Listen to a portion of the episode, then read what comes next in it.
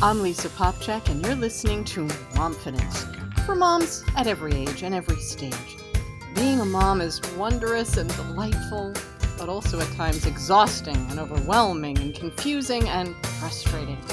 Momfidence is a place for moms to come for encouragement, comfort, some new tools, and the confidence boost you need to be the mom you want to be. On the Momfidence blog, there are several Momfidence principles listed that are there to help all of us moms remember those important touchstones of being the best moms we can be. That are there to just guide us and help us center ourselves during those really crazy days. The first Momfidence principle is I make affection and connection my number one job. When I was pregnant with my oldest child, I began contemplating and asking God, what kind of mother should I be? There were so many different stereotypes of mothers out there to choose from, and as an expectant mother, it could get a little confusing and stressful. Well, as I began this prayer of, God, what do you want me to be for this baby? What kind of mom should I be? In the midst of all of this so I can be the best mom, the mom you want me to be. And God kept putting these images in front of my mind, in front of my eyes, of artwork representing a mother and a child together.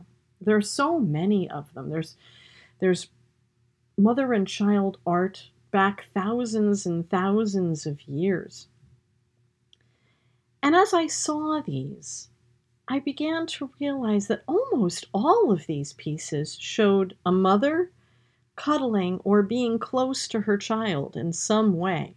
It's a fascinating Google Images search to do. You get some really beautiful pictures and sculptures. This was especially true of the images I was seeing of Jesus and his mother. Not just in Jesus' infancy, but also through all the ages and stages of his life including Mary cradling the body of Jesus in her arms after he was taken down from the cross. It became clear to me that over these thousands of years, the best of the mother child relationship was represented artistically as an image of affection and connection. And as I looked at these images and began to think about them, I was also reading a lot more on the science of infancy and parenthood. You see, I was confined to bed for most of that pregnancy, so I had a lot of time to delve into these things, that's for sure. The vast majority of the science on the subject supported what the art conveyed that strong, affectionate mother and child bonds are best for the physical, emotional, and spiritual health of both the baby and the mother this affectionate connection between us and our children at any age of the child is good for us as moms. See, there's this chemical called cortisol. And when it's released in moments of affection, that's when it is released, it brings down our stress and helps us to engage our thinking brains again so we can be creative and effective moms. Cortisol is also released in the child when we cuddle them or hug them and it helps your child to calm down and sync up with you. And when that happens, we find moments of peace and empowerment as moms. So, with this in mind, we can see that when frustration causes that kind of knee jerk reaction that we have of wanting to pull back from our kids and not wanting to show affection to our children until we feel good about each other, it actually is undermining our ability to be the amazing moms we want to be, the amazing moms we can be when we take those moments and reconnect with our kids and let that cortisol kick in so that we can really be who we imagine ourselves being in our minds. These moments of connection build relationship with our children over time. It makes them trust us more. It makes them feel more connected to us, and it helps them to feel like they can come to us when they're having a problem. So they become more receptive to our correction and our guidance. No matter how tired or angry or disempowered we feel, it's connection and affection that we and our children are needing. No mom wants to feel like an ineffective mom. No kid wants to feel like a disappointment. Affectionate connection can help us overcome these feelings and then problem solve together. But I get it. These images and this research, well, you know what? They're all just images and words on a page, and those images are silent. If we look instead at our real life days as moms, that kind of connection can seem really difficult to come by. The children in those artistic images don't scream and they don't blow out diapers at church on the only dress that fits our exhausted postpartum bodies, and they don't fail to let us sleep those images don't throw temper tantrums and they don't have obnoxious moments in their teen or even adult years. The disconnect between that ideal and real life can leave us questioning our mothering abilities and feeling really pretty awful at times. As I grappled with this disconnect, and I still do many days, I realize that the daily realities of motherhood are times that we do have to take to God. And when I have, He's shown me that those ideals are not so much unrealistic as they are something to be developed and achieved through practice. Just as an athlete or a dancer has to practice and perfect their skills, so do we as moms See, I think we really believe, at least many of us do, that the moment this baby is placed in our arms, the angels sing, the light shines, and everything should just be perfect. And if it's not, it's a failure on our kids' part or on our part or some mistake God threw at us. But none of that is really true.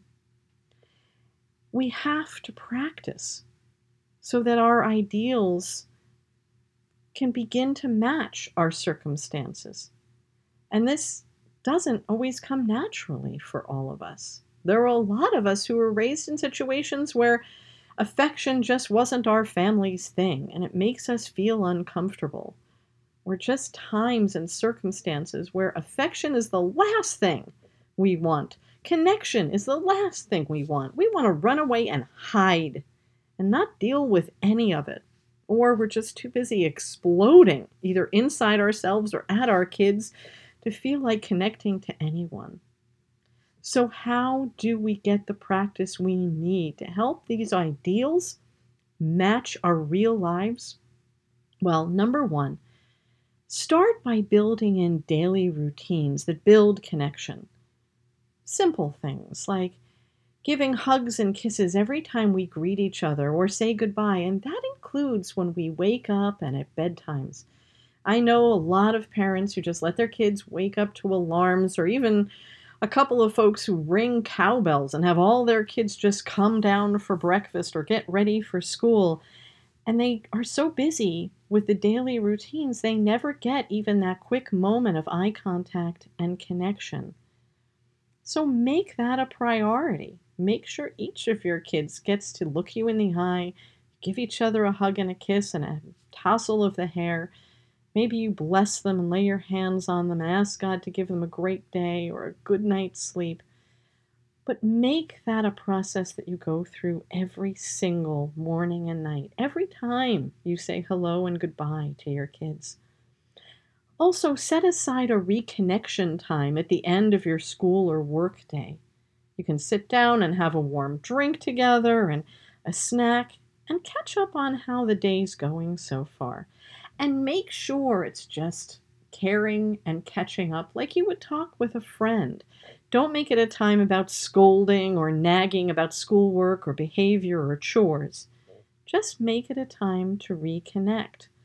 Perhaps just taking a walk after school or after work together to clear your heads and get some exercise and some fresh air I once read that St. John Paul II did this with his father every single day after school, and he credited that walk with his dad every day and the talks they had for a lot of his faith that carried him through his life and made him the saint he became.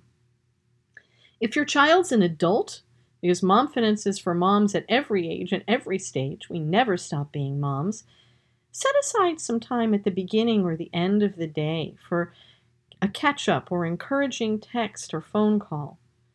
Just text at the beginning of the day that says, I love you and I'm praying for you, or send a heart emoji, something that makes that connection. Make that time for a phone call at the end of the day, or at least once or twice a week, where your child knows you're still in their corner and you're still really there wanting to connect with them and be there for them and support them. It'll do a world of good to even those adult relationships that we need to figure out how to have as our kids get older. Additionally, if your day isn't going well, well, stop and tell your child, I love you more than whatever is making us stressed or angry in this moment.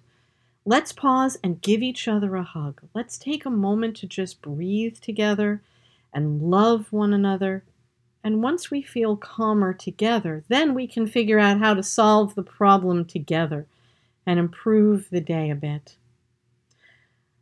Thirdly, keep track of the times that you feel closest and most connected to each of your children. Is it when you're reading together, cuddled up on the couch or in bed at the end of the day? Is it when you stop and do a craft together, or you're working on some kind of project together, or maybe cooking dinner together? Is it sitting still on the couch and just cuddling up and maybe sharing some of your favorite memes or YouTube videos?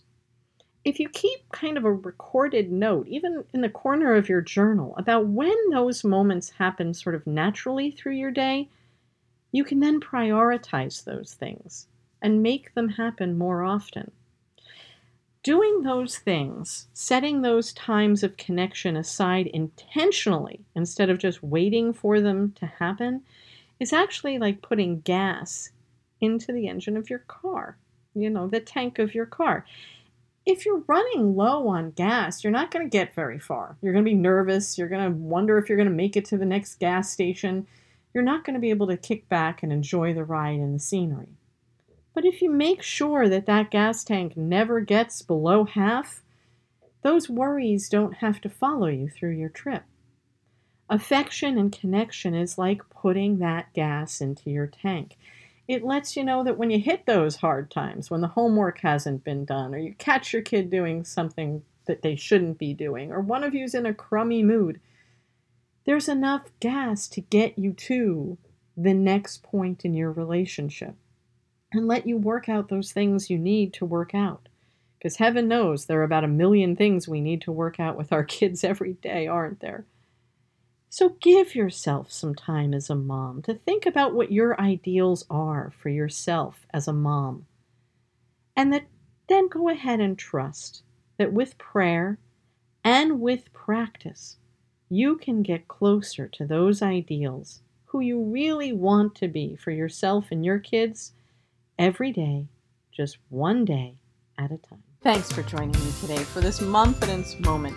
If you want more encouragement, come on over to momfidence.org for the blog and other confidence boosting resources.